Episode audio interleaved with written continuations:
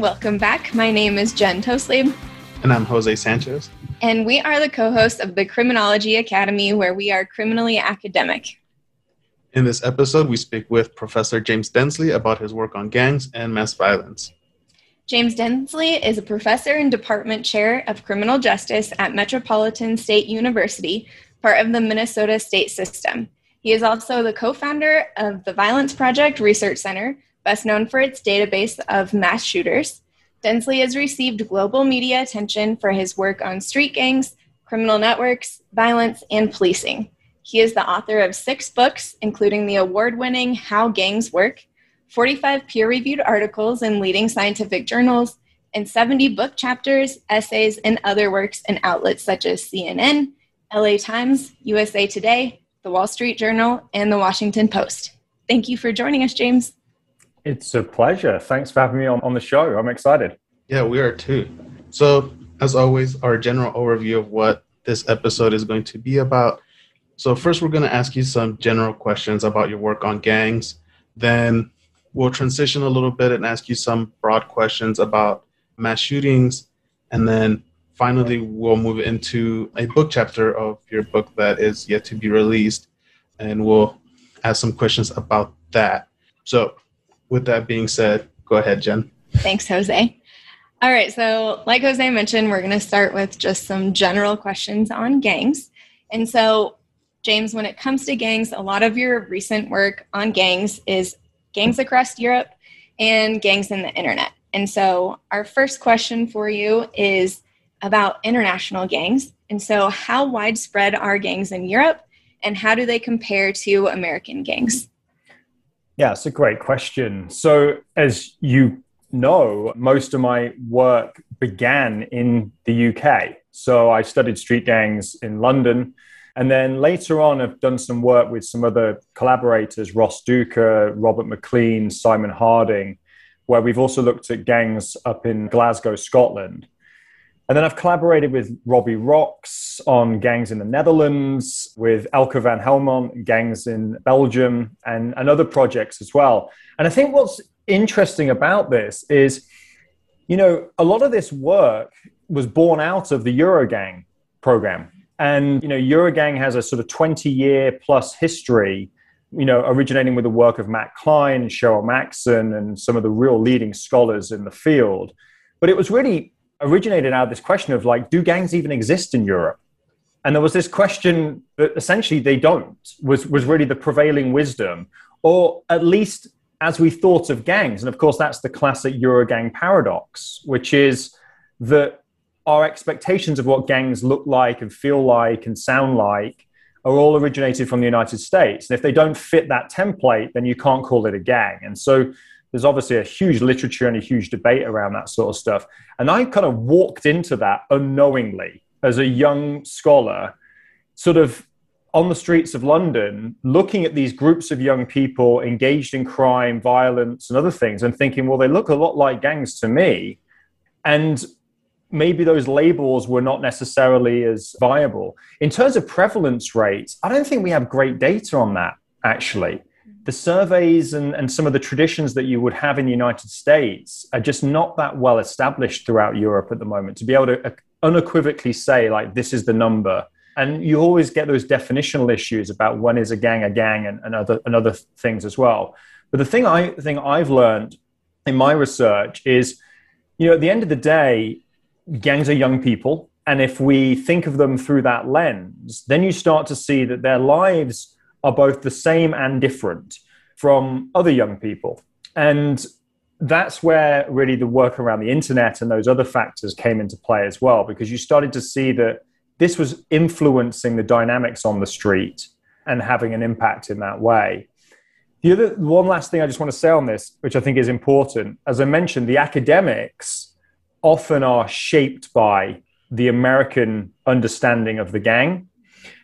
The young people are shaped by it too. And I think that's actually really important to think about, which is we can sort of sit back in the ivory tower and say, like, well, that's an American idea, and young people don't think that way. But we have a global culture. And young people in Britain and in the Netherlands and, and, in, and in Scotland and in other places, they are on the internet, they watch movies. And so they replicate elements of the gang. And there is this sense of like, well, if you want it to look like a gang, and it's got to look like a gang. And so there is a kind of degree of kind of mimicry going on with the way in which young people present themselves. And there's a performative aspect to gang membership that I think is is anchored in the lived experience in the United States that then gets kind of exported to these other locations. So that was, I think, really important as well in, in, in my work, at least, is to see the influence of the American gang on these gang structures and on these lives of young people throughout Europe. That's really interesting. So Jose is actually guest lectured for one of my classes talking about gangs and one of the sections he touched on was gangs internationally and he showed pictures of like different gangs from that were in Europe versus in the United States and had the students guess, you know, is this an American gang or is it not? And talking about this mimicry kind of and how the American gangs are influencing, like it's very difficult to tell the difference between some of these gangs, even based off of appearance some of them were even wearing like what Jose Chicago, Chicago Bulls, Bulls, like oh yeah jerseys and stuff. So like yeah, New York Yankees, you know, like the popular American teams. Yeah, the influence. I think this is the, the thing, particularly in the United Kingdom, because the language is the same. You know, they, they often say you know, that we are we're like cousins, right? Is mm-hmm. the UK and, and the US, but there is this sense of American popular culture is in many ways the United States' greatest export. Mm-hmm. And the United Kingdom has fully jumped on that bandwagon. I mean, like if you switch on the television in the UK, you know, 80% of the stuff you're going to watch is produced in the United States. Mm-hmm. And so the, there's definitely that influence in all aspects of life. And yet, you know, some of the biggest fans of American sports are in the UK. I mean, you even have NFL games being played in the UK. Yeah. So all those popular images and all that that connection is there, both throughout you know kind of regular mainstream life, but then of course it also impacts the gangs as well. Going back to my point, they're just they're just young people, so they're doing what young people do, and that might be wearing a Chicago Bulls jersey or or, or something like that. Right. So on the topic of you know like the internet and pop culture and social media. And you've done some work on how gang members so use the internet. Can you tell us a little bit more about that, gangs and the internet? Yeah, yeah, thanks. The last I mean, it's, it's interesting. I think my first exposure to this was my first project, this ethnography of gangs in, in London, where I just started to notice. I mean, at this time, this is, and this makes me sound old, I guess, to you guys, but you know, this was 2007, 8, you know, the iPhone is sort of a new thing at this time. But it really starts to transform the dynamics on the street where you now have a camera with you at all times. And you can start to document your life on the street.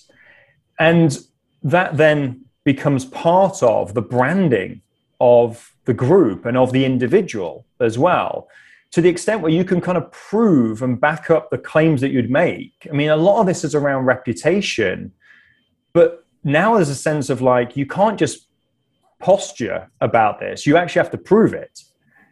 And those expectations started to come into, into force when you really start to see the internet, social media, smartphones become, become part of the phenomena. But in my work with Michelle Storrod, which I think really captured this probably the best in some ways was what she really found in, in the work that she was doing in London was there was this really interesting dynamic relationship between the expressive aspects of the gang and the instrumental aspects of the gang. And that may sound a little jargony to some of your listeners. But when we think about the expressive nature of the gang, you know, like there's a lot of performance going on, with gangs. You, you're trying to make you, yourself and your group appear bigger and badder and scarier than they really are. And that serves a number of purposes. And other people like Forrest Stuart and others have talked about this, which is, you know, if you are perceived to be bigger and badder than you really are, that can actually deflect attention on the flip side, it might attract attention. So you take that dynamic and then you realize you can actually leverage that into the instrumental activities of the gang, meaning money making. If you are perceived as being big and bad and tough, well, you can use that then to attract new people into the group. You can use that to you know, expand your operations if you're dealing drugs. There's a big phenomenon in the UK known as county lines, which is essentially the trafficking of, of drugs and people to some extent as well from urban centers like London to different locations outside of the, of the city. Well, when you show up in these new locations, you can use that social media content and the reputation that's associated with it to really project the identity of the gang and say, you don't want to mess with us because if you do, the boys are back in London and they are bigger and stronger than you are here in your local town. So we saw that the reputation and, and the, the, the performative aspects of the group online were really serving a purpose to actually then be channeled into making money and doing the sort of more kind of you know sort of the work of the gang if you will. And so that was that was a really interesting finding for us. And then one last thing is this more recently some work i did with andrew whittaker and colleagues again in london really looked at this sort of if you think about a age crime curve if, if you will you kind of have a similar age crime curve for the way in which gangs operate with social media which is as you start to move up that trajectory into kind of organized crime maybe posting all your stuff on social media is not such a good idea.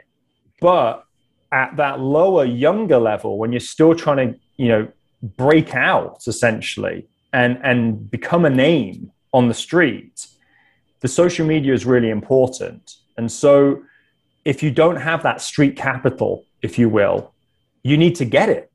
And the way to get it is to build that reputation on the streets. If you've already got it, well then too much attention is is bad for business as they say. And so there's this really interesting dynamic around the kind of age of the individual but also the age of the group in terms of how it has a need for the use of social media. And so that was a, a recent paper we published in computers of in, in human behavior. I'm curious and i don't know if you looked at this but if the gang itself is on the younger side but it has memories members of all different ages. Is it like the younger individuals then that are kind of pumping up the gang, the gang versus like everyone in the gang?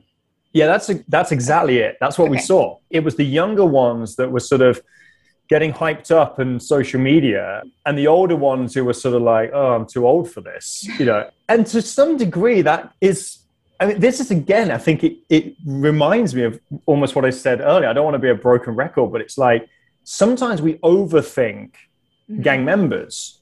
Right. We're like, oh, they're gang members, and that label is so powerful and everything. Like, they're just young people. Yeah. And so they're doing what young people do. And what young people do is they live their entire lives on social media. Mm-hmm. So it's no surprise that young gang members are doing exactly the same thing. Now, are the consequences different? Yes. Are some of the dynamics different? Are some of the things they're posting different? Of course but the, the fundamentals are all the same. It's it's just uh, where it gets dialed up and dialed down in certain areas. Right. Makes me think of that the saying like pics or it didn't happen. Like you have to prove what you're right. doing, you know? Yeah. Yeah. Yeah. If a tw- if a tree falls and there's no one there to tweet about it, it didn't happen. So yeah, that's exactly it. And so, how common is it for online posturing to turn into like live conflict violent conflict? You know, that's one of those kind of thorny questions that I don't know if, if the literature itself has really got its hands around at the moment. And so I'm wary of the fact that I'm mostly a qualitative researcher, right? So I can point to very clear examples with interviews that I've conducted or observations that I've made on the streets where I've said, like, well, that person posted something and then they got their ass kicked you know 24 hours later and you can say well there, there's a correlation there right but in terms of like the bigger question of you know how prevalent is this on a kind of on a macro sense where you would really get into more of the quantitative evidence i don't think that we fully know that yet and fully understand it. And so we kind of temper our expectations around it. But I will say this in the interviews I've, I've done with young people in the UK and in, and in the US as well, social media is a kind of constant in their lives. You know, it's easy to say like young people just have their phones glued to their hands, but but they really do. And you think about Jeff Lane and others who talk about the digital street, and it's this idea that our online lives and our offline lives are so heavily intertwined that you essentially can't dis- disaggregate and disentangle them. And to that extent, then you start to realize that there is a relationship between the offline and the online when it comes to things like violence. Because I've seen with my own eyes when you know, a fight breaks out in a playground at a school, the first thing I used to do when I was a kid was everyone crowded around and yelled, fight, fight, fight. Mm-hmm. Now everyone cr- crowds around and they film it and then within minutes it's up on youtube or whatever social media platform that the young kids are using tiktok or whatever. And, and then in turn everybody's interacting with that content. They are posting about it replying about it commenting on it. And if you've been victimized you're then re-victimized every time somebody else is commenting on it. And so the stakes feel higher I think is really the, the, the dynamic there. And so it has that impact. But again, I temper my enthusiasm, if you will, for that kind of thesis, just simply because my work is mostly qualitative. And so you get a selection bias inherent with that. But for me, I do think it has an impact. And there's certainly plenty of examples where that is the case, posting rap videos online and, and other things. Right. Mm-hmm. Yeah, no, I so go between quantitative um, in certain projects, but you know, right now with the NIJ evaluation that we're doing in Denver, I'm mostly doing qualitative data collection with gang outreach workers, and a lot of their discussions center around their clients and Facebook and Instagram, and they talk about how they follow them and monitor them on social media because like that often gives them so like maybe this kid doesn't quite want to talk to them about their gang involvement but just by looking at their social media they sort of determine like yeah this kid is deeply embedded in their gang right? And so qualitatively yeah I'm, i think i'm in the same position where just on, on my observations and my interviews with them like i could highlight certain specific incidents where something started online and then kind of spilled over to the streets and then I guess it's for it's become a bit of a growing concern now with COVID and everything kind of sort of being forced online. And one of one of my I talk about a little bit in, in a project that will hopefully come out soon, but we'll see. Well, I look forward to reading that when it does. And in a recent paper I had with Robby Roks and was also looking at this hybridization of crime, is what we were talking about. And and it speaks to the idea that you also have crime that occurs both online and offline simultaneously.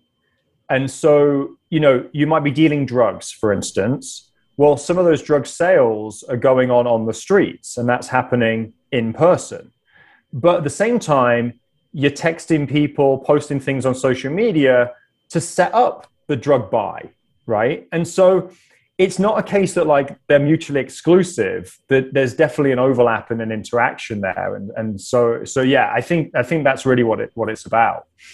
All right so the next thing we want to talk to you about james so in 2020 you wrote an article with david and you've also written a few op-eds on this topic and it, it's, it's all david's fault. He's to blame and, and i was even with you two at, at Eurogang a couple years ago where we talked about gang That's databases. Right. And gang databases are super controversial. Like if you want to get that's so an understatement. Riled, yeah. up. Yeah, that was the PG thirteen version. Yeah. Of yeah. Like we've all been around the gang database discussion and you know it can get people really fired up. And there's a strong sort of pushback against gang databases and people calling for them to be abolished. But I think one of the interesting takes that you and David take is that the opposite of bad data is not no data. That instead of throwing the baby out with the bathwater, we should focus more on making sure that the data that's being collected is good, right? First, how would you respond to the people that say, like, we need to get rid of them because they just increase racial profiling and discrimination? And if we are too focused on collecting good data, what exactly would that look like? Yeah, wow. Just throw me under the Big bus question. there. no, no. These are really important public policy questions, right? And I and I I 100% agree. Like the current state of gang databases is appalling. And the disproportionality that we see, particularly for black and minority ethnic populations, is just shocking. And there's clearly selection biases. We've seen the excesses of police use of force outside of gangs. I mean, I'm living right here in Minnesota, which has been the epicenter of that issue over the last year or so, particularly with George Floyd and everything else. And so there's so much there, I think, to unpack. And I think the reality is that many of those concerns are mm-hmm. absolutely valid and, and real. And that's one of the things that David and I really focused on it in this, which was what are the key critical debates and how do they weigh up to the extent of the gang literature and what we know about gangs? And some of the things that we were really highlighting is if we know that gang membership is a temporary state, why do we have permanent gang databases? Like that doesn't add up if we know that people cycle out of gangs every two years, then every two years we should be auditing the databases. And if you're not a gang member anymore, then you should be free to go, so to speak. But that's not a practice that's sort of institutionalized across the board. But to your broader question about, okay, then, but how do you get good data then? I think for me, the question I always asked and sort of step back with is, you know, if we want to make informed decisions, evidence based practices, and those type of things. You don't do those in the absence of data. But it also comes down to like, what is the data being used for? And I think where David and I see problems is when that data then become gets fed into things like sentencing enhancements and it and it becomes very punitive. And the whole purpose of the gang database seems to be very punitive it seems to be that like we're in this you're in this database so that we can do more harm to you and i think for us we'd like to see the focus shift entirely on if you think about people like andy papachristos and others that look at these networks of violence and the ways in which victims and offenders overlap and are all part of this sort of same small world if that's the case then we have to be absolutely tracking that small world so we can provide the intervention and the prevention necessary to get people out of that network and to intervene before violence occurs. And so I think we'd like to see gang databases that are not just sort of draconian ways of like keeping people sort of suppressed in this world and more as a way of like how do we empower so that we can target individuals not with punishment, but with, you know, services and resources and alternatives and, you know, stopping the next murder, the next shooting. So that's really, really important, I think. And if done right, you would hope that it would actually build trust with communities. But of course, it's not been done right yet. And maybe it never will be you know, perhaps David and I were a little naive to think that we could have an agenda to reform this in a way that it could be used proactively and in a positive way. But I think really for us, it's more a case of like, this isn't necessarily about punishment, which is, I think, how it's used now. It's more about intervention and using it in that type of a way. And so that, that's why I think we need to see those changes. And really in recognition of what do we know about gang members? What do we know about the transitional nature of gang membership? What do we know about the dynamics of victims and offenders? How do we apply that logic to these gang databases as opposed to, you know, databases that have children in them and databases that, you know, you're in them for and you're you're 90 years old and you're still in the database. You know, that mm-hmm. type of stuff needs to needs to change. Yeah, it's such an interesting topic, right? And you know, I've been doing some work with with you and David on this area, looking at gang legislation, and Yes. Like it's just amazing how much variation there is on gang databases. So you'll have like a state like Colorado that basically has a, a statute that's I don't know, maybe like two sentences long that says, yeah, we'll have a gang database and it'll be overseen by the Bureau of Investigations. But then you have a state like California that just has pages upon Oh, pages epic. upon pages. Like this is what our gang database is going to look like. This is what needs to happen for someone to be put in the gang database. And then, you know, Cal Gangs has has come under a lot of fire, and so now you have even more pages on like, okay, this is how we used to do it, but this is how we're going to do it now. I guess like the federal government sort of kind of has a database, but it's really more like we're just gonna dip our hands in like everyone else's cookie jar, not necessarily have one of our own. But that's that's a trend I think we see in many different ways as well. And I think you know there's the cliche of like sunshine is the best disinfectant, right? But you think about police accountability, you know, if we were having this conversation five or six years ago, and someone said, you know, how many times in a given year do the police shoot and kill somebody? We'd have been like, I have no idea. I have no idea. But thanks to kind of the Guardian newspaper, the Washington Post, and, and other and then other kind of activist organizations, we started to count those numbers. And it was only when we had those numbers did everybody start to realize, like, whoa, there might be a problem here. And so I think this is the other point about like the absence of, you know, it's it's not bad data and then no data. I think we need good data because we need that data to be able to shed light on the things that are right and wrong in this world to make those types of decisions. And so we hear time and time again that we need a centralized repository for, for example, officer involved shootings. Well, if you extend that logic further, you're like, well, yeah, well, we should be using good data to be making those decisions. And I think that's really what the, the crux of the argument was about. It was a recognition that, you know, if you don't have data, stuff's going to be going on in the darkness. And that's never a recipe for good things. So you want a transparency and accountability. You want good guidance. And like you say, one of the biggest challenges we have is 50 states, 50 different rules. There really needs to be kind of better model policies and greater coherence between those those two. Because that's the other thing. Gang members, it's like guns. Gang members travel among straight lines, right? So you kind of knew you do need a sort of national perspective on this, as opposed to just states piecemeal patchwork of the way in which they do this practice. Yeah. All right. So let's start to somewhat move into our next topic on mass violence and mass shootings, but to do this kind of transition between your two areas of study. Because it feels so, abrupt, right? Welcome Yeah. to my life. right. Yeah. It does. I mean, there is definitely, it seems like a departure, but based off of the book chapter that we had the pleasure of reading, I mean, there's a there's a transition point for you. So we're kind of curious, like, how did your work with gangs kind of influence, you know, your transition or your interest into mass violence and mass shootings? Yeah, it is. Some people have asked me this. It's kind of like, how did you end up doing this? You know, like why? And I suppose I have like two or three answers to that question. I think number one is I like having a broader research agenda, right? I love the work I do with gangs and you know, it served me really well for the last decade and being able to collaborate with the people I've been able to collaborate with, it's just been a privilege.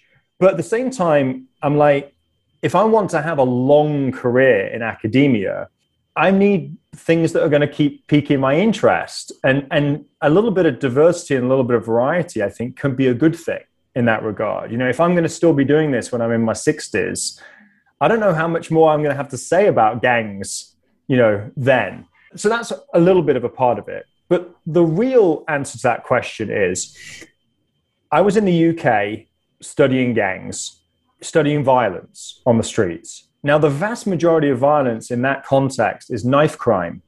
So, when you talk about gangs, you're often talking more about knives, not guns. But I still had some exposure to gun violence in the course that I was, uh, of the work that I was doing. And interestingly, during my fieldwork with, for the PhD in the book, I ended up doing a kind of like a stint with Scotland Yard Specialist Firearms Command. And I even took a trip with them from the UK to Los Angeles. And we spent two weeks, it was me and a bunch of police officers with the LA County Sheriff. We went up to San Francisco and others looking at policing gangs, believe it or not. And what was weird about it is when we came back, all these highly trained firearms officers from Scotland Yard were like, wow, that's how you don't police gangs, was kind of how they concluded this. Because, you know, you're comparing apples and oranges. Mm-hmm. But all that being said, like, I was starting to get a little bit of exposure to this idea around firearms and, and at least understanding them a little bit more. And actually, my dad was a firearms instructor with the police for a little while and, and was a member of a gun club. And I grew up sporting shotguns and that type of stuff. And so that was the kind of background. Well, anyway, you move from the UK to the US. You call yourself a gang scholar or gang expert or whatever one wants to label you. And they're like, how can you be talking about gangs when all you talk about is knives? so, of course, as I live and now work in the United States, you kind of have to reinvent yourself a little bit. And you mm-hmm. start to realize, like, well, actually, if I'm going to be talking about violence here in the US, it's not knife crime, it's gun violence. So I think that was really the, the way in. It was sort of like I had a little bit of expertise and knowledge about gun violence. Now I'm in the United States. I'm going to have to kind of embrace that because otherwise my research agenda is going to dry up real quick there's not enough stabbings to keep me in business was the kind of the kind of reality. So where it really starts to change though is in 2017 myself and my colleague Jillian Peterson who's a psychologist we were just getting fed up with what seemed to be and this is a little flippant to say it this way but it just felt like every single day there was a mass shooting.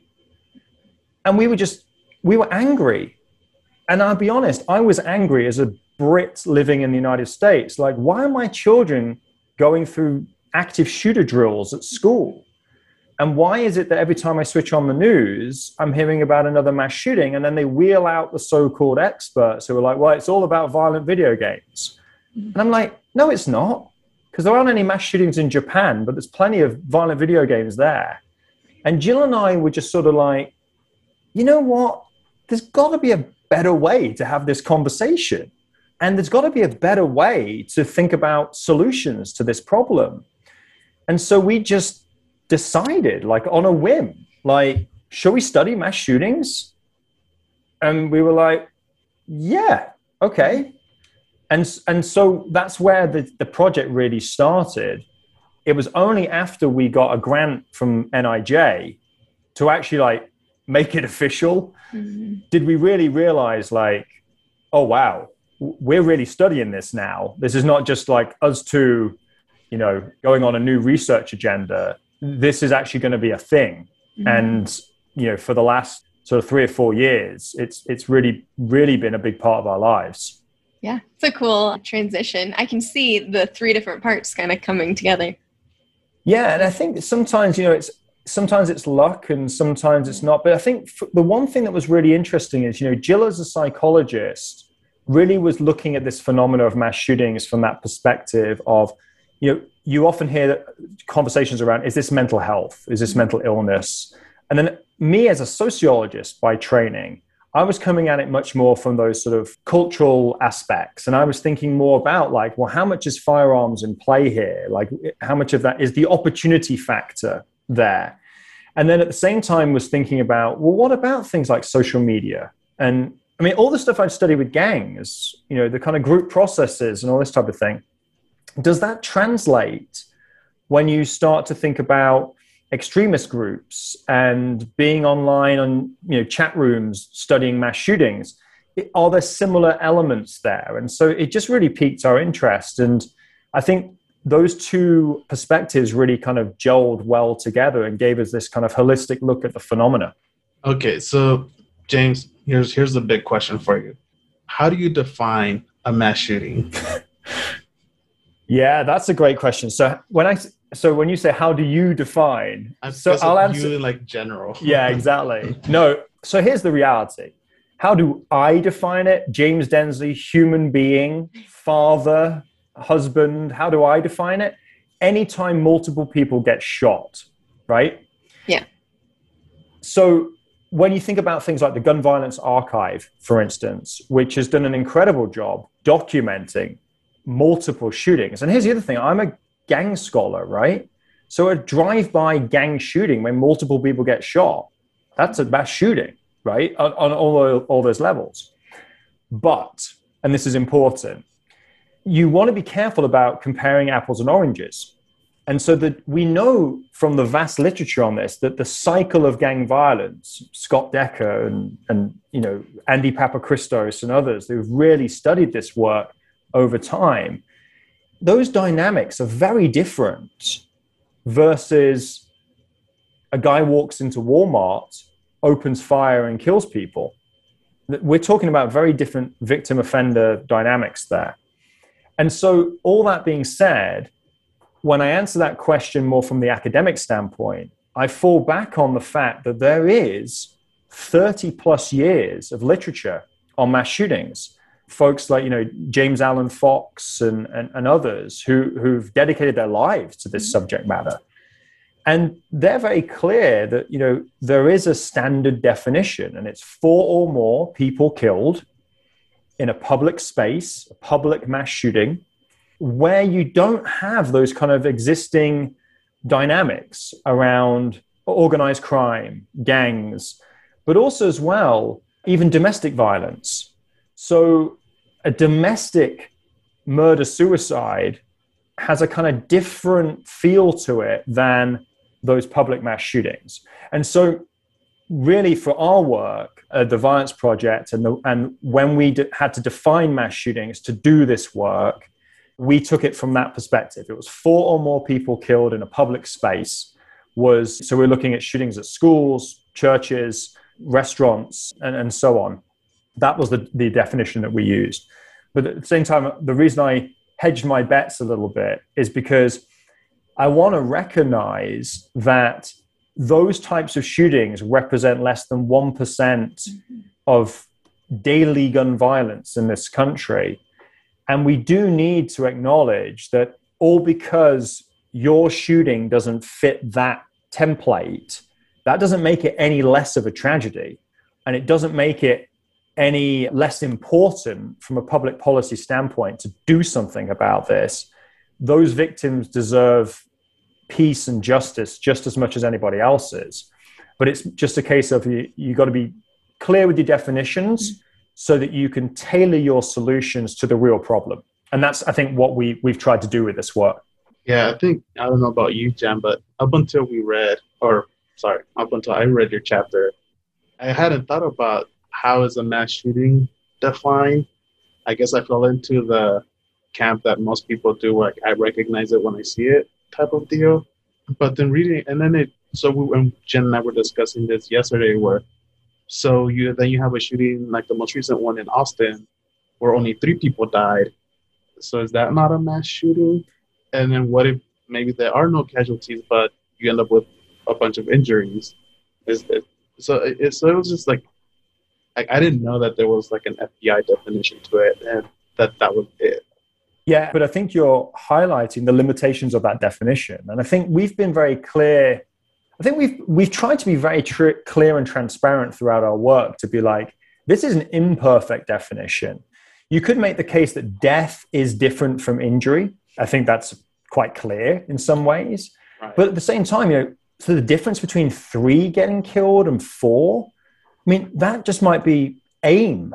That might be distance. That might just be how close you are to the hospital. That's just luck, nine times out of 10.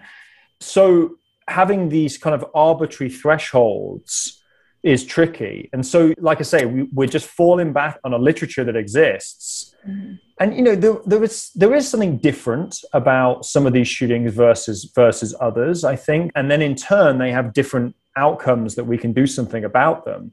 But again, I think the point's well taken, which is that you almost create a hierarchy of gun violence when you do this. And there is a sense that you're you sometimes are missing the the bigger the bigger piece there. So yeah, these are the kind of thorny issues. But it also reminds me, you know, we were just talking about gangs, right? Mm-hmm. I mean, wow, we spent 100 years trying to define gangs and we still can't do it. You know, we've got a consensus Eurogang definition that most people don't like. So I think we always know you're doing important work when everybody's in disagreement with each other. And that seems to be kind of some of the same dynamics that are going on there. And there is a little bit of that, Jose, what you just said.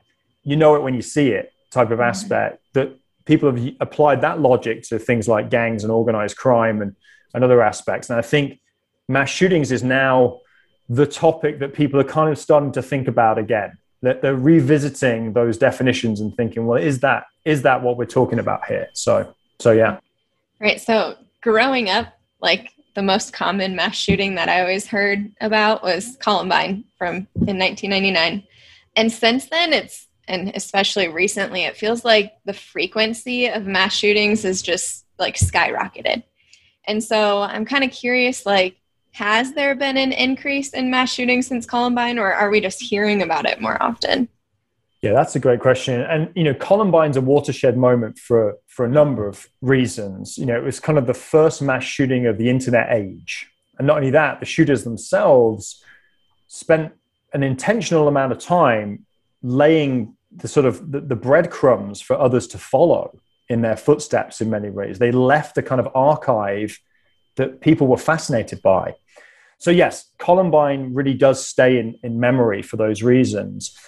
You know, so what's so interesting is in our database, we have 170 mass shootings from 1966 to the present day. And we see that half of the database is in the last 20 years.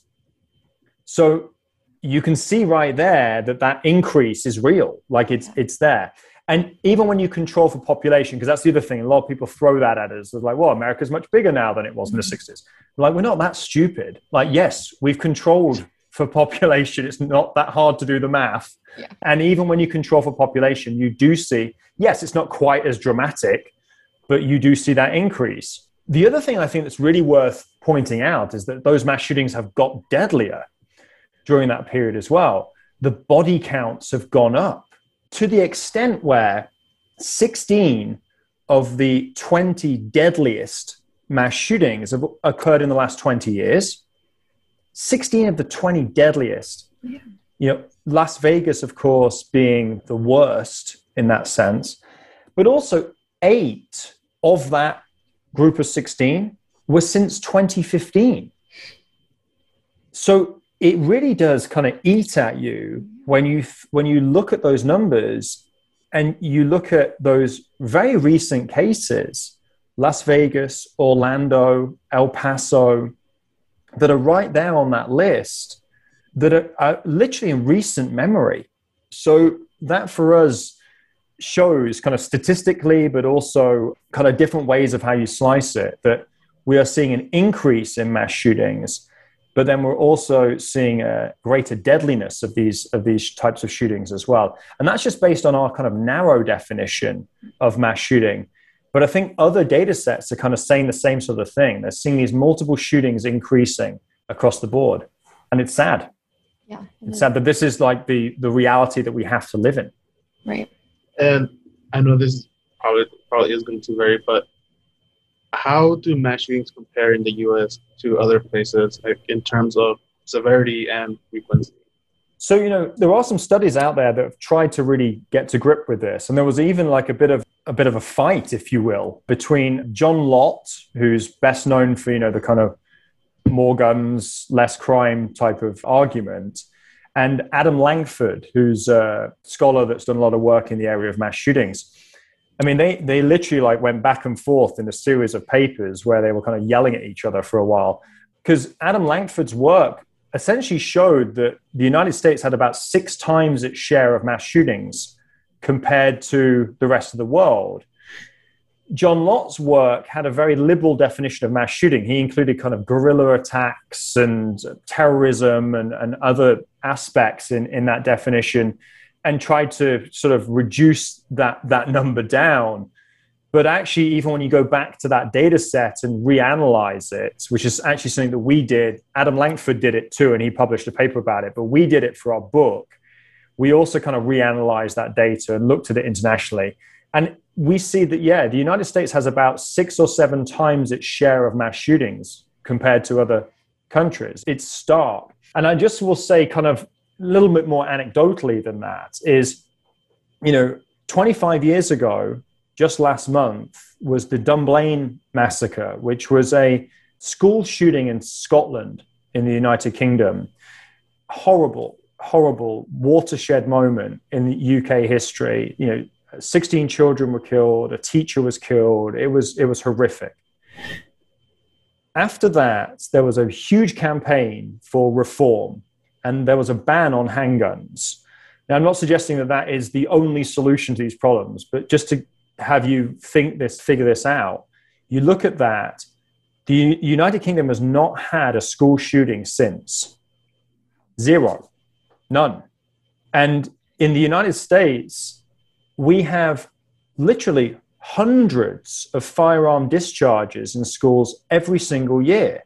If you have a, a, broad definition of every time a gun goes off in a school. And in terms of mass shootings, you know, we've had six, you know, in that post Columbine era. If you in that in that same time frame that we're talking about, mass shootings, you know, you think about Parkland and Red Red Lake, Columbine and others. So you look at that data and you think, okay, something here is not quite adding up. And again, even when you control for population, it doesn't wash out. You know, the, the United States, it's kind of American exceptionalism at its worst that we see these, these types of mass shootings occurring. When you compare it to peer nations, the US really does stand out. All right. So we're, just for our audience, we're recording this episode on April 21st, 2021. And so over the last month or so, roughly, there have been like numerous mass shootings in the United States. So just to name a few, we had the Boulder, Colorado King Super grocery store shooting, the shooting at the Indianapolis, Indiana FedEx facility, the Orange, California shooting at a business complex, and the Atlanta, Georgia spa shootings. And so, with that being said, it seems like these events are kind of like back to back to back and so like contagious for lack of better words and so i'm kind of curious like is there any evidence that there is kind of a contagion when it comes to mass shootings and if so does anyone have an idea for why there's these clustering of events yeah, that's a great question. The most famous study on this is Sherry Towers' work that looks at this kind of contagion effect. Mm-hmm.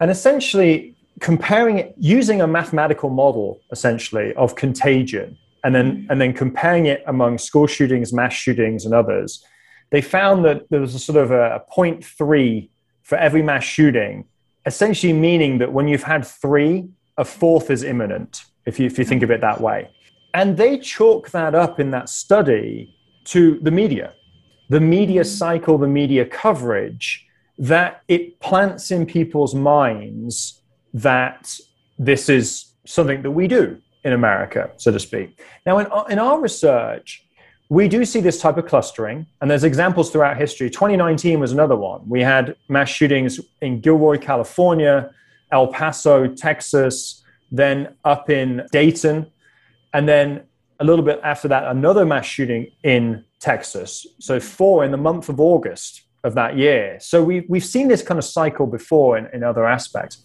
Now, in, in our research, a couple of things I think it's important to think about. In addition to building this database of mass shooters, we also interviewed incarcerated mass shooters. We interviewed the people that knew them and other people in the orbit of these shootings. And one of the things that really came out of this work is that mass shooters study other mass shooters. And so for us, it's a little bit more than just like media coverage. It's not just that you turn on CNN, you see a mass shooting, and you think, oh, I'm going to do one too. It's more a case of actually deeply researching the lives of these individuals. And we see that mass shooters like see themselves in the lives of other mass shooters. It's like a model for behavior. And again, when you take another step back, what's important to think about is if you think about contagion, here we are in a global pandemic, right? So everybody's now a budding epidemiologist. We, we have the language now to understand this, right? So you think about two important factors with this is susceptibility, right? The elderly are more susceptible to getting COVID or the flu or whatever it is, right? They're, so they're higher risk. That's susceptibility. Then you also have exposure. You know, if we lock ourselves in our houses, we can't be exposed. But if you're living in a care home, your exposure is greater. If you're in prison, your exposure is greater, right? And the data is very clear about this with COVID. So those same rules essentially apply for mass shootings. What we see is susceptibility. These are individuals who've had terrible histories of trauma in their lives, and they reach a very identifiable crisis point in their life. And it often is a suicidal crisis. They really are at a point where they don't care whether they live or die. And a mass shooting is intended to be a final act. Nobody gets out of a mass shooting. You, don't throw on a disguise and run to the border. Mass shooting is intended to be a final act. So there's your susceptibility right there. If you're in crisis, then maybe this is a solution to your problems. Is kind of the idea. Then there's the exposure. And the exposure, I think, is that media content. But more than that, we see it as an intentional studying of the lives of mass shooters. So it's not just flipping on the news and seeing the coverage, it's being immersed in the darkest corners of the internet in the lives of these individuals, Columbine memes, studying these folks, seeing themselves in their lives, and then thinking, okay, this might be a solution to my problems. And so I think there's a kind of sort of deeper mechanisms there than just sort of saying it's the media. But one thing that's really important with that is the media has to be more responsible the way it does its reporting. And you can take a lot of learning from how we treat suicide, for instance, in the media. You know, if you ever talk about suicide in the media, you always include the number of the suicide prevention hotline. You don't dwell on the means and the motive and all this type of thing. We've got to get much better about that in our coverage of mass shootings because sometimes the coverage of mass shootings feels like celebrity watch. And that in turn feeds the kind of fame seeking aspects of this type of a crime. And so, one of the reasons in the book that we, we've written is we have this kind of no notoriety protocol, which is we're not naming these individuals, we're not glorifying their actions. And it's, you know, it's hard to write a book when you can't say somebody's name. Yeah. But actually, you start to realize that, well, maybe it's not that difficult, actually. All the details are the same, but that's just the the decisions that you make and so so there's important aspects there when you think about the contagion effect of trying to mitigate that so in your book you mentioned that you know as these mass shootings keep happening we sort of become more desensitized to them but that but that the fear of them remains ever present can you tell us a little bit more about how is it that we can become emotionally dulled to mass shootings but still remain highly fearful of them yeah, because that seems like a paradox on some level, right? Because fear is an emotion and things. I think what it is is that our public spaces feel vulnerable. You know, you shouldn't have to be worried about going to the movie theater or the grocery store or to school. A shooting should occur. But there is that kind of gnawing, nagging feeling. And what's I think frustrating about this is we have we've kind of abdicated responsibility in some degree. We've just sort of thrown our hands up and said, well, you know, we just got to train for the inevitable. We can, we can run and hide and fight our way out of this. And our work shows that this is not inevitable, it's preventable, mm-hmm. right? But unfortunately, this cycle of violence gets to a point where it becomes to feel routine. The media coverage feels routine. I mean, journalists now are even flagging this idea. Like, essentially, the stories are like pre scripted and they just insert like the number of casualties, the place it occurred. There is this sort of sense that it just feels like we've seen this story play out before. And so while that happens, it's hard to continue to kind of grieve and experience those emotions time and time and time again. And so I think people sort of shut themselves out from it. And then the focus is kind of like we have to harden ourselves to mm. this, right? We, we're going to target harden our, ourselves. If you think about it from a criminological theory standpoint, it's like we're going to build metal detectors in our schools and hire more police officers, and this will be our solution to the problem. And I think that is not the right emotional response to this because I think that's increasing the fear and anxiety without really addressing the trauma and the grief that's going on in our communities. And so that's this weird paradox with this is that there's a sense of inevitability about this, which I, I, don't think is the right way to be thinking about it as we kind of move forward. You kind of mentioned this slightly in your last, what you just said, but so given like this ever present fear, what are some of the solutions or methods that we as a society have taken to kind of respond to mass shootings? Well, your listeners are going to have to buy the book. No, oh, I'm okay. Kidding. Uh, no, no, I'm kidding. Yeah, so the subtitle for the book is How to Stop a Mass Shooting Epidemic. Yeah. Right. And so we were very sort of careful with this to be thinking about we want this to be solution orientated and we want it to be hopeful because otherwise it can feel overwhelming. And we've identified a kind of it's a sort of conceptual model, if you will, for things that mass shooters tend to have in common. Childhood trauma is a sort of foundation upon which a lot of this is built. You then have this crisis point, it's often a suicidal crisis that people reach. You then have this kind of social script for what people follow, studying other mass shooters on the internet and, and, and other aspects. And then you have finally the opportunity to perpetrate these crimes. That means access to people and places, but it also means access to firearms. We have spent nearly all of our efforts over the post Columbine and maybe even before on the opportunity side of the equation. Huge debates around gun safety, gun control, gun restrictions, massive multi billion dollar security and safety industry but we haven't done much on the other aspects as well. And we see all four of them as being inflection points. So you've got these kind of four different areas where we can be intervening trauma, crisis, script, opportunity. Not only that, you can be intervening at different levels of explanation, right? I mean, here's, here's the thing Jim Short, right? You got to love Jim Short, legend, talks about the level of explanation problem in criminology well, I think we were inspired a little bit by that. It wasn't a perfect fit, but we were like, you know what? There are things on the macro level, there are things on the micro level, and there's things in between that we can all be doing to solve these problems, right? So when we think about it that way, you know, on that macro societal level, you've got big policy, you know, so that might include some sensible regulations around firearms, nothing infringing on people's Second Amendment rights, but just you know thinking about permit to purchase or universal background checks, things like that. But that needs societal input. If you think about trauma and crisis, I mean, like we need a greater social safety net in this country, and then and that's been abundantly clear during the pandemic. And I think the other thing about all this stuff, by the way, is there's a diffusion of benefits. Not, we don't just do it because it might solve the mass shooting problem. We just do it because it's the right thing to do on so many different levels. You know, there is a diffusion of benefits that this could reduce suicides, it could reduce accidental shootings, it could reduce poverty and frustrations that people have in, in their lives.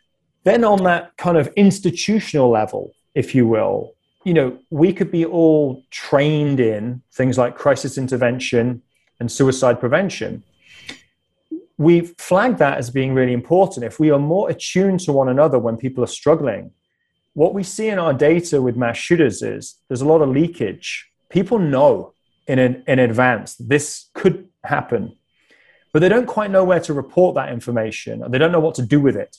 So that's a big part of it as well. And then on the individual level, there's just things we all can be doing. So, case in point 80% of school shooters get their guns from their parents. They just, they're just not locked up securely. On an individual level, safe storage, firearms. That doesn't require an act of Congress. That's just common sense. But that could solve this mass shooting problem. But not only that, that could prevent a suicide. It could prevent a child picking up a gun and discharging it and killing a sibling there's a diffusion of benefits for all those aspects. And so the book really wa- walks through that essentially, which is if we've got these commonalities, what are the solutions associated with them? And then how do they operate on all these different levels? What is, what is it that you, as a mom, as a teacher, as a police officer? What could you do tomorrow without having to pass any new laws that could change this? If you're the boss, what can you do within your organization or within your institution that could change this? And then, if you're a policymaker, if you're a president or a congressperson, what could you do to change this? And so we're trying to approach this from all those different levels to have a kind of holistic solution to, to violence. All right. So since we're kind of into the book now, let's give kind of like a summary, or I'm going to give kind of a summary of your book. And then we can dig in a little bit more, as much as you want, about those patterns and kind of like the the reason for the book to begin with. So this book is authored by Jillian Peterson and our guest James Densley. It's called The Violence Project How to Stop a Mass Shooting Epidemic. The book will be available, is it September 7th? September 7th. Okay. Yes. And currently you can all good bookshops. Oh, all, all bookshops and what it, you can pre-order it right now on. You Amazon can pre-order it right now. It's on Amazon and Barnes and Noble and Okay. yeah. So go out for anyone who's interested and pre-order it. But just to kind of give a rundown summary of the book, in this book, Jillian and James examine the life histories of more than 170 mass shooters to establish the root causes of mass shootings and to figure out how to prevent them. To accomplish these goals, they use a variety of sources, including first person accounts like diaries, suicide notes, social media, as well as interviews with five mass shooting perpetrators, as well as interviews with people who knew the perpetrators of mass shootings, mass shooting survivors, parents of deceased victims, security experts, first responders, and FBI investigators. And they also use secondary sources such as media coverage, court transcripts, school records, and autopsy reports. So lots of different sources for the data for this book. So yeah, that's kind of is that a good summary? That's a great summary. Yeah. I we should get you on PR for the book. Right? yeah, that's uh, great. Okay. So, kind of our first question leading into our full on discussion of the book is what inspired you and Jillian to not only write this book, but to establish the Violence Project, your nonprofit, nonpartisan research center? The truth of the matter is, the Violence Project actually just started as like a code name for this research Okay. project. Because of the ethical protocols and everything else, the data had to be confidential. Mm-hmm. It's a sensitive topic that we're talking about. You know, we're interviewing mass shooters, we're interviewing family members, and so on and so forth. And so we kind of came up with this idea of the Violence Project as just being this, this sort of code name for what we were doing. But weirdly, unexpectedly, if I'm honest, it became like a a brand. And I know that sounds weird, but it but it just did. Like, you know, people started to talk about it. It's like, oh, it's the Violence Project, and the Violence Project doing this now. And we're like, you do realize the Violence Project is just two professors on a shoestring budget, you know, trying to make make this work.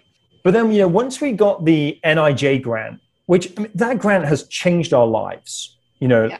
I mean, I cannot thank the National Institute of Justice enough. You know, I will scream it from the rooftops. Like, it really transformed everything about this project. It enabled us to, to do things that we never would have been able to do otherwise.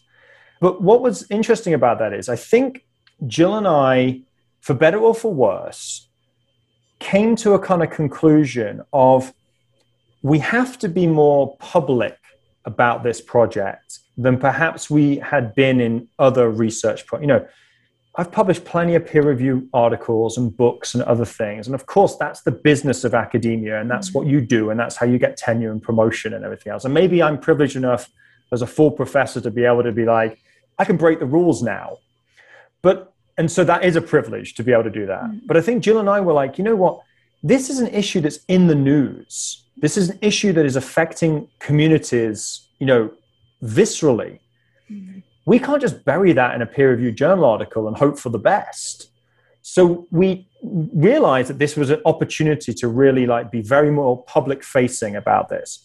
So when we built the database and you know this was in the proposal and NIJ signed off on it and we were like, "Oh, okay." Was we're going to make the data public. Yeah. And we're going to make it public before we've even published on it. And we had colleagues be like, "What is wrong with you? Like that's career suicide." You know, and I'm like, but I'm not in it for my career. I'm in it to try and stop mass shootings. So if we can put this database online, free, accessible, right? An Excel spreadsheet, basic, that anyone and everybody can interact with. We're going to get it, it's like strength in numbers, right? It's like, okay, it could be Jill and I, and maybe we bring in a couple of grad students or something like that. But but there's only it's economies of scale. Like, I want this thing in the hands of everybody. I want I want PhD students, professors, journalists, concerned citizens interacting with the data so that they can produce with it. And we know there's like dissertations being written using it. And we know that it's featured in the New York Times and, and other places where people have interacted with the data. And that that's awesome. Like we wanted yeah, that. We wanted that. So we went into it very intentionally like this is a public criminology project. Mm-hmm. And we're going to be and people will hate us for it and they'll say we're in the news too much and you didn't analyze the data well enough or whatever it is they'll complain about. And we were like i just don't care. And and i know that sounds really kind of flippant about it but it but that was really it. It was like you know what? If we can just get policymakers to interact with this data mm-hmm. maybe we can move the needle on this issue. And so the violence project ended up becoming the kind of like that's the brand for this go get it go yeah. go go after it go run with it and so that's that's kind of where it came from and and, and the approach that we took with it it was very unconventional mm-hmm.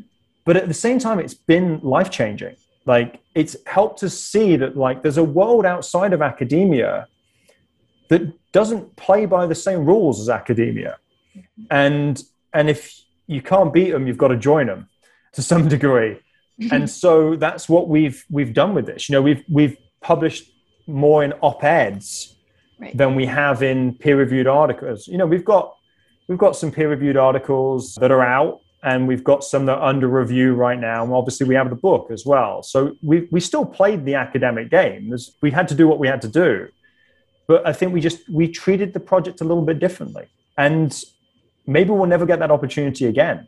But I'm glad we did it the way we did, and we just hope it we hope it changes the conversation is, re- is really the idea well yeah that's super commendable and yeah like i we've all heard the stories of people keeping their data under lock and key right. yeah either forever or if they do make it public through uh, icpsr like you, you milk it as much as you can first and then you kind of let everyone else play off of it yeah, I remember we we actually launched we launched the database version one of the database, and it was still a little bit raw and rough around the edges. That's that's true. Like we have no doubt about that, right? But we launched it just after ASC in 2019. And I remember talking to some people about this at ASC, and they thought we had lost our minds. they couldn't believe. They were like, You're just gonna put it on the internet? Like you got an NIJ grant, like you should you should be in criminology every week with a new article. Yeah. I'm like, why? I've, I've got 50 peer reviewed articles already. Like, I don't need any more. Like, let's just get it out there. Let's do it. Mm-hmm. Yeah, and like I say, like it was probably it's probably a stupid career decision. And ten years from now, when I'm fired or whatever, then then it'll be like, yeah, remember that James Densley? Yeah, that was the end of his career.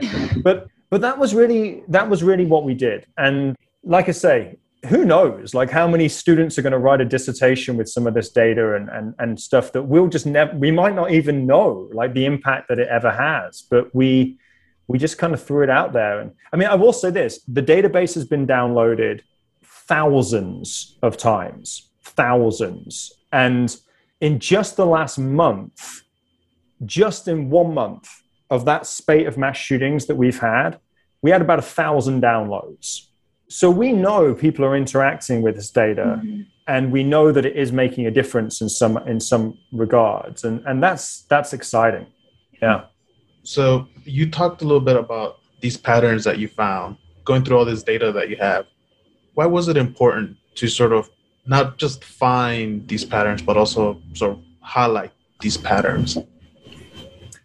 Yeah i think everyone's always looking for like the profile of a mass shooter and maybe going into the project naively, we, we thought, well, maybe we'll find one. and you start to realize like human beings are really complicated and there's not there's not a profile like we're not mind hunter. like we we didn't find that profile i know i know i know because trust me i'd be retired now yeah. but no it wasn't that that case but at the same time we saw these kind of pathways to violence and there were just these things that kept coming up and, and i'll be honest so the database is public and it's out there and it's an excel spreadsheet you just download it our interviews of course were different the qualitative aspect of the work. You know, we inter- we did about 50 interviews for the book with family members and survivors and, and others. Obviously, that data is sacred, really, and has to be because of the ethical protocols, but also just the experiences that we had. I mean, literally spending weekends with parents of perpetrators or of victims who've lost loved ones. I mean, that was just life changing. I mean, it, the humanity of that was just something else. I mean, it's something that I almost am emotional, like thinking about some of those exchanges that we had for that book. So the qualitative work was where we kind of, you know, it's classic mixed methods, right? You start to marry them together. So you see these data points in the database, and then you start to do these interviews, and you think like, wow, this is starting to add up. You know we're starting to kind of think about it in this in this way. And so that kind of conceptual model that the you know four things in common so to speak. For us it really highlighted this pathway where you could see it starting in early childhood in many cases all the way through to the act of the shooting itself and then what was also unique about it was that all four were these inflection points where there was opportunities for intervention and so what was interesting was we first introduced the world to that idea in an op ed in the LA Times that went viral. And the editor at the LA Times at the time, they told us like it had like over a million downloads in in a week or something. It was it was obscene. But what she also told us was it was getting picked up on the right and on the left. There were commentators on both sides of the aisle that were like, tweeting out the work and talking about it and everything else. And there was something about it like it resonated because I think we highlighted that this is complex. Like it's not just its mental health or its guns, which is everyone wants to simplify it and make it easy. Like, no, it's actually all these intertwined factors together. And you can't just eliminate solutions because they're imperfect you layer those imperfect solutions one on top of each other and you start to realize that it, it looks right. And for whatever reason, it just started to kind of click with people that they could see the complexity. And, and I think that's one of the real reasons why we wanted to highlight that. Instead of just saying, you know, like, well, it's the guns. So we could, that's it. We, case closed. Thanks. You know, thanks NIJ. We really wanted to sort of say like, let's, let's embrace the complexity here but embrace it as opportunities for prevention. And that seemed to resonate. And hopefully in the book, it really resonates. We'd really love that if, if that can help change that conversation. So you don't just switch on CNN and someone comes on and says, ah, it's mental illness again. And you're just like, no, it's not. It's so much deeper than this. And you've, you've got to embrace that complexity. Right. So you talk about the complexity in your in the book. You talk about sort of taking a deep dive in the lives of the shooters, you also acknowledge that mass shootings are extreme violent events, but they're also comparatively rare events. And these patterns are not causal, but correlated with That's it. with these events. And so what we want to do now, and you know, you've talked about the patterns that you found, but we'd like to sort of walk through them one by one, sort of ex- explicitly, just and sort of maybe get a little more thorough with them, if that's okay. And so, and then so the first one, and then sort of this one goes back to sort of like the childhood phase, is that most shooters seem to experience childhood trauma or exposure to violence, usually at the hands of their parents. Can you tell us a little bit more on how this childhood experience can then lead to mass shootings? Yeah, so we see it as being, I think, a it's almost like a foundation upon which a lot of the later life frustrations, disappointments, challenges that people have are built. I mean, you know, you, the classic ACEs study and, and a lot of conversation now around adverse childhood experiences. So, so to some extent, this is not that unique to be thinking about it in that way. You know, admittedly, in our database, there's quite a lot of missing data in this category. If you look at the database, you'll see there's quite a lot of missing data under this because public information, public records about the childhoods of these individuals, it's not always there, particularly when you go real back in history. But for the cases that we have, it was like overwhelming. Where we did have data, like we had data. And then when we conducted our interviews, everybody went back to that. And it was always around abusive fathers, abusive mothers, witnessing domestic violence, witnessing sexual violence, sometimes being victims of sexual violence as well within the home. We had mass shooters whose parents had committed suicide, died by suicide. That these were all like major, major traumatic events that people would would describe and would, would talk about. And some of the trauma was just awful. So Jill, in a previous life, my co-author Jill, she used to be she used to do death penalty mitigation in a previous life. And she came she could have came up with this phrase, which was the worse the crime, the worse the story. And it was when you look at these really extreme crimes, you go back and there's real terrible deep trauma there and it was interesting because when we saw these lives of the mass shooters we saw exactly that type of same thing really really deep terrible trauma. So again like you mentioned rightly a good social scientist should flag this right? Is it's correlation not causation. There are millions of people who experience childhood trauma don't go on to become mass shooters. Mass shooters are rare rare people. But this was something that we just it, it really stuck out to us. And it, and it, i think it made us think there's something here that is laying a foundation for some of the struggles that come later.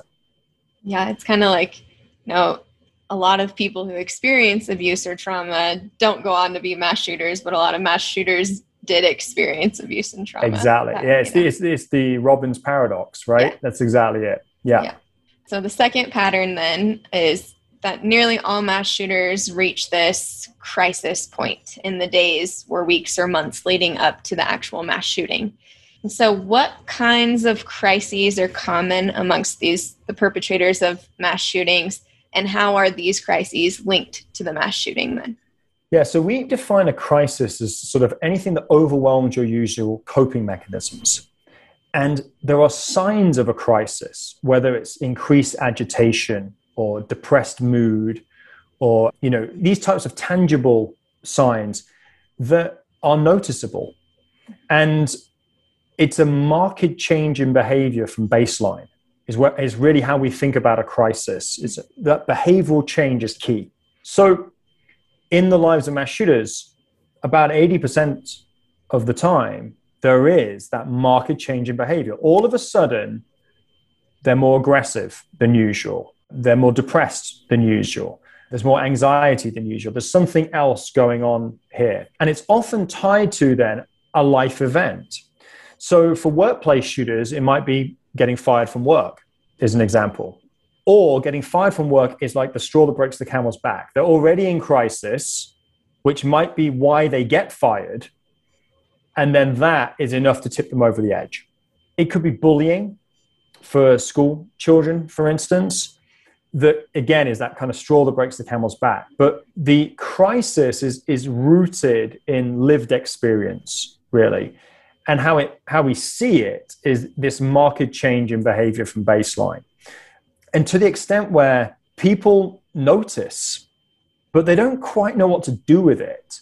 And I think that's one of the key takeaways of our book is we're trying to suggest to people like take notice not because they might be the next mass shooter, that's rare, but just take notice because people around us are really struggling.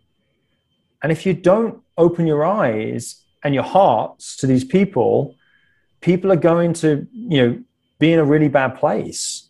And so I think that's one of the real key messages here is a lot of this is just you can prevent a mass shooting with just a simple act of kindness is really what it comes down to.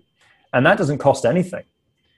Now, do you need some other resources behind that? Of course. But sometimes just getting someone through that moment could be the key. And in our work, we've also interviewed some averted shooters. I mean, people who've gone to school with a gun in their backpack intending to perpetrate a shooting. And it's usually that human connection that gets them through that moment that they don't do it. And so that tells you kind of how important that is. So, homicidal and suicidal ideation, it's fraught with a lot of uncertainty, and those going through it uh, seek guidance.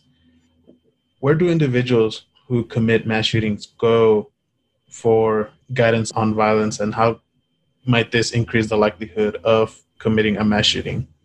Yeah, so this is this idea of like social proof, is what psychologists would call it. You know, it's like when in Rome, do as the Romans do, so to speak. And and and so if you are in that state of crisis and you're trying to make sense of the world and understand your place within it, you are you're looking for answers. And increasingly in the last 20 or so years with the rise of the internet, those answers are online. And that's true for all of us. Like, you know, when, when we're not feeling well, we Google it right? And then Google tells you it's a brain tumor, and you're like, right, and you're dying. and you're dying. It's, that's always the answer, right? Yeah. But it's sort of a similar kind of process here, which is the sad thing is the answers you get online aren't good. And if you are somebody who's on that pathway to violence, the answers aren't good. And so that's where they start to kind of study the lives of these mass shooters and see that there's a script for this in our society. But I think we're also concerned about the broader script for this as well, beyond the internet and other aspects, which is we have normalized this type of violence with things like active shooter drills in our schools and metal detectors and the way in which the media coverage covers the news and things like that as well. And so we just have to be careful to avoid that, to, to realize this isn't normal. Like it shouldn't be normal that this is the solution. So yeah, so that that is that kind of third piece, which is that kind of cultural script for violence that is part of American life, is one component of it, but it's also social media, the internet, and other aspects as well. All right. And then the final pattern, which you've touched on this already as well, is that mass shooters they have to have the opportunity to even carry out this shooting which means you know access to firearms access to people and places that I mean, in your book, you talk about this as like the people and places who represent their grievances or their emotional state at the time.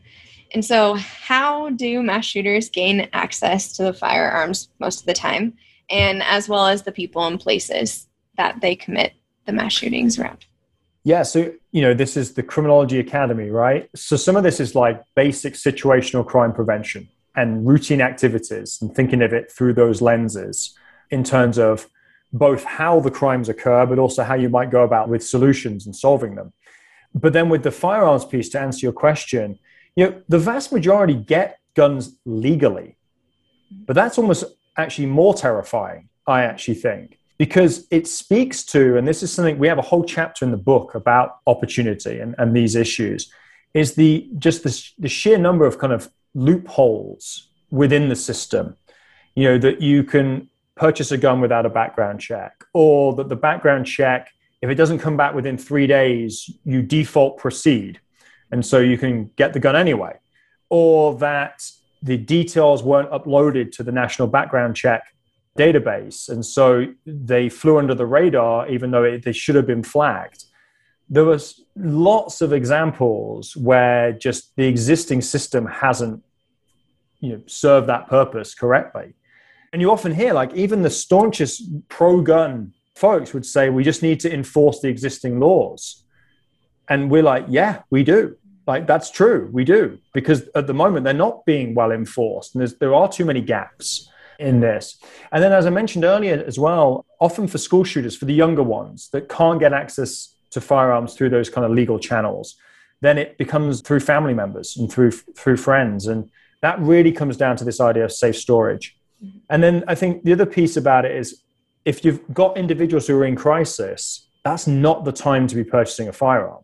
But as we've seen, even recently with some of the shootings that we've had in, in Boulder, for instance, of people purchasing weapons within days of committing their crime. And so wait periods and, and other things, I think would be really effective means to you know, give that cooling off period so that this this doesn't occur. So there's lots there that we're trying to walk through, and we've got lots of kind of examples in the book where we highlight where things went wrong and what could have changed and, and been done differently. Yeah, the fact that many of them get their guns legally, I think, is a, such an interesting point because one of the things that you always hear, or at least I always hear when something like this happens, is, "Oh, all these new gun laws that are being proposed, all they do is take away guns from law-abiding citizens. Like it's not going to stop the criminals." But most of the people committing mass shootings were law-abiding citizens who legally bought a firearm. Yeah. So I don't know. There's like this contradiction there that doesn't seem to quite click that I well, think is interesting. And actually, even deeper than that, right, is this concept of law abiding. Like everyone's law abiding until they're not, right. right? And so that's also, I think, challenging to some degree as well. I mean, like, so I'm a law abiding citizen. Have I driven too fast on the highway? Yeah. So technically, I'm not law abiding then. Mm-hmm. You know, so, and I think this is the only area where people would say, like, well, you know, criminals will always be criminal. And so we don't need more laws. But you don't hear be like, well, murderers will always murder. So murder should just be not, you know, should be okay. Like, no one says that. They only say this in the area of guns. And that's just odd to me. It's like, why is this so, so different? You know, particularly as well, because all we're really talking about is regulations that the vast majority of Americans actually support, including gun owners gun owners are actually like, yeah, we should have universal background checks. They're the ones that actually are the best at pointing holes in this, is my experience. They're the ones that say, like, oh, yeah, we should not be doing this. But their voice, which is powerful, it gets drowned out by the extremities on these issues that have the bigger platform. But actually, those everyday American citizens are just sort of like, yeah, this makes sense. Why wouldn't we do that? But you don't hear those voices. You only hear those at the extremes. And yeah. that's the that's the challenge. Yeah. American gun culture is interesting but that's another that's yeah you got to bring someone else on for that one. Yeah. Yeah. Yeah in uh, my best british accent i'll get in lots of trouble. So uh, yeah. Well anything else you'd like to add james before we close out no how long's your show usually is it normally six days it varies yeah yeah we discovered pretty early on that sticking to our 30 to 45 minute time limit was not going to be a realistic thing. Sure. So. Sure. You could do this part one, part two. It's up to yes. you. No, no, no. I think, yeah, this has been great. It's been great just to chat and it's yeah. been good to sort of share some of the, the background on this and I appreciate it. Yeah, we appreciate you being on and being a guest. So thank you again. Is there anything that you would like to plug other than the book? Anything else that you would like to plug?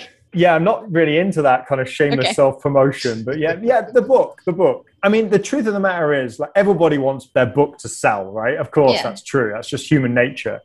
But we genuinely want people to read this book. We really do, because we hope it's gonna it's going to have people think differently about this issue and move us a bit closer to a world where there aren't mass shootings. I would like the book to put me out of business on that regard. That would be nice. So. Well, and I think it's cool that you have kind of the prevention ideas at all different levels, you know, individual, community, federal type levels, just depending on the situation. So it's really something that everyone can kind of consume and do something to try and make the world a better place. Let's hope. Yeah. yeah. And yeah, I think many of us share your sentiments, James. I think we're in one in one of the very few disciplines where our work is to kind of put ourselves out of work. Yeah. Yeah. Yeah. that would be nice, right? Yeah. All right. And then where can people find you? Email, Twitter, anything like oh, that? Oh, sure. So Twitter, we're at the Violence Pro. That's for the Violence Project. And then I have a website, which is www.jamesdensley.com. And then the Violence Project is www.theviolenceproject.org. Perfect. All right. Well, thank you again for your time and for chatting with us. My pleasure. Thank you. Thank you. The Criminology Academy is available wherever you listen to podcasts. Make sure to follow us on Twitter, Facebook, and Instagram at the Crim Academy. If you're on Apple Podcasts, please rate, review, and subscribe. Alternatively, let us know what you think of the episode by leaving us a comment on our website, thecriminologyacademy.com. And lastly, share the Crim Academy episodes with your friends and family.